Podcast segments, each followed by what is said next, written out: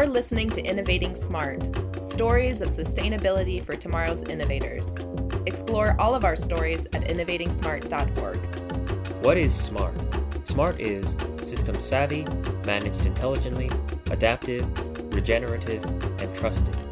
These are our design principles for a sustainable world. Hi, my name is Natalie Forsyth. My background is in art and education, and I am passionate about helping advance sustainable change. Today, we are speaking with John Ashbaugh, the CEO of Premier Mushrooms. The company grows mushrooms in a nearly closed loop system, integrating many advanced indoor growing technologies. Hi, my name is John Ashbaugh. I'm CEO of Premier Mushrooms in Colusa, California. Um, what we've done here is to take the Dutch technology and transform it into a, growing uh, clean tech operation that bridges the gap uh, that usually exists between the agricultural and urban community. John, thanks so much for speaking with us here at Innovating Smart today. We really appreciate including your story.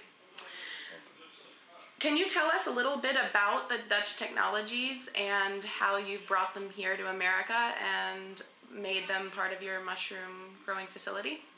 Yeah, the um, in Holland is where a lot of the technology and equipment exists that um, we've brought over to the United States and uh, integrated into um, our operation. Um, that includes uh, stationary shelving that is easy to um, clean and sanitize. And as a result of it, we have a, a much smoother operation uh, one that uses very little um, chemicals for cleaning. Um, uh, it, it's much more efficient, and uh, you have a, a whole host of control over your environment so we can produce on a consistent basis a much higher quality product. So it sounds as though your mushroom facility integrates a lot of different systems, a lot of different moving parts how do you intelligently manage those systems?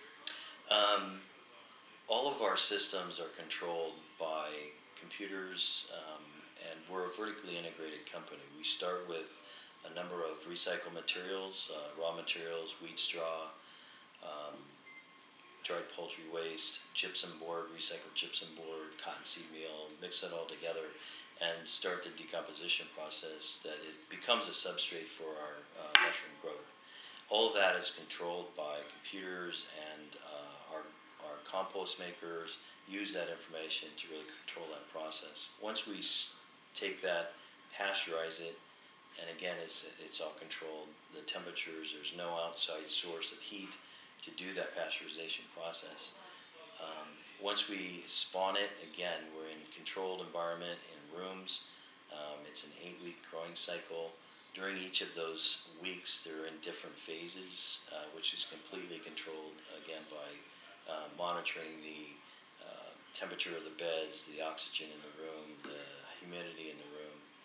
And with those systems, we can um, really uh, create a very consistent product and uh, control the environment that's needed during each of those stages. So, as you're growing through this intelligent management technology, you're able to really adapt what's going on in each growing room in order to maximize what it is needs to be maximized at that point. Um, so, John, it sounds like you've really created a closed loop system here or gotten really close to it. Can you speak a little bit more about that?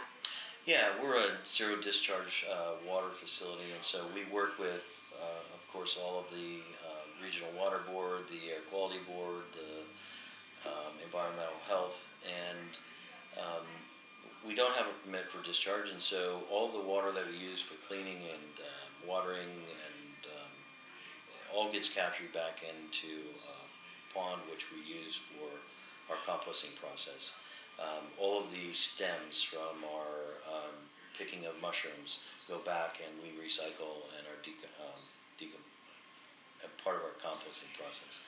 Um, and so at the, the, our only output of this whole facility um, is our spent compost, which goes back as a soil amendment to our local ranch and, and uh, tree farmers. That's really inspiring.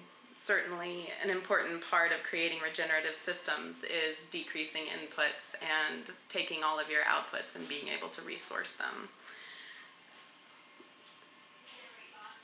Through this process, what have you found to be the uh, areas for greater innovation, places where there are key opportunities to continue to grow what you're doing here and close that loop a little bit tighter?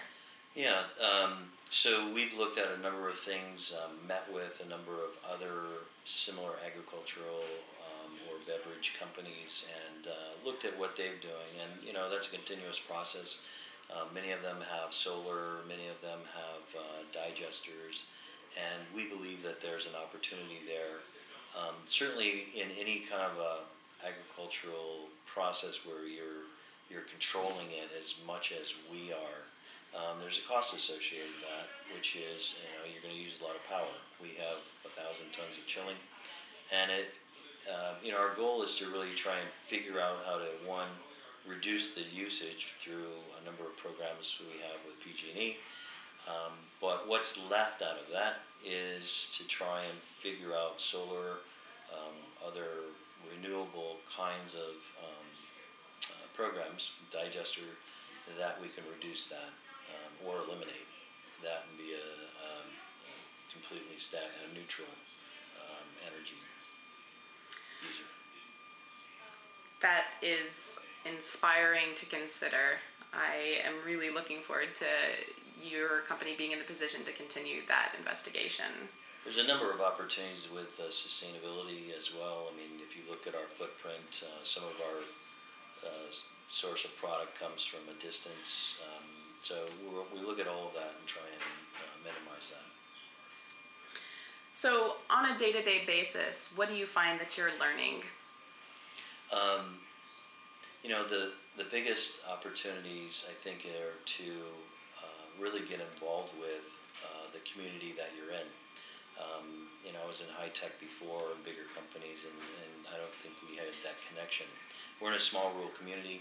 Um, they've been extremely supportive of uh, what we're doing, and there are groups of people I would never have uh, approached or uh, been involved when knew about. Board of supervisors, uh, the local building and planning commission, the um, the the residents, uh, Rotary, Chamber of Commerce, uh, it just goes on and on. And the more you get involved, I think, with the community, the more supportive they are, the more they know what you're trying to do.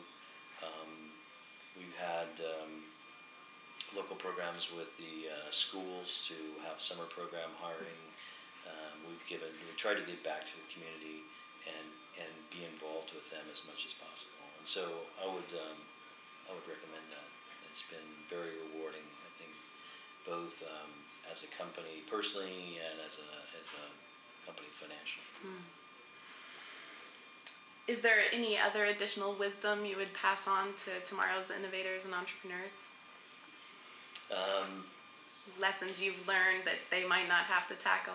Um, you know, I, I've been in a number of different industries. I've been in technology, internet, assisted living, And what I've found is that um, that there are things that are just commonplace in other industries that agriculture, for example, or or another industry has um, never even contemplated using or thinking about, um, whether it's distribution systems, mm-hmm. Um, uh, technology in, in one form or another.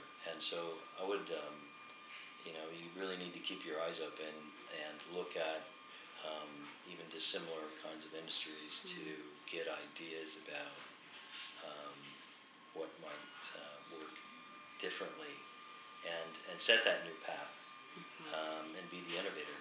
Um, you know, where it may be commonplace in another industry, it may be completely new in, in the one you're in.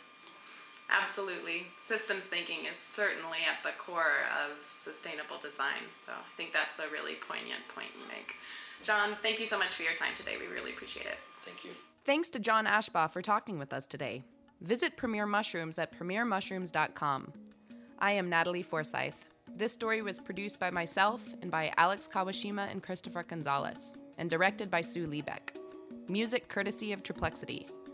With support from Plant Trust, preservation of land for agricultural needs, Sustainovation, business for the world we share, Silicon Valley Innovation Associates, and StarNet, harnessing the power of partnership. This has been Innovating Smart, bringing you stories of sustainability for tomorrow's innovators. Explore all of our stories at innovatingsmart.org.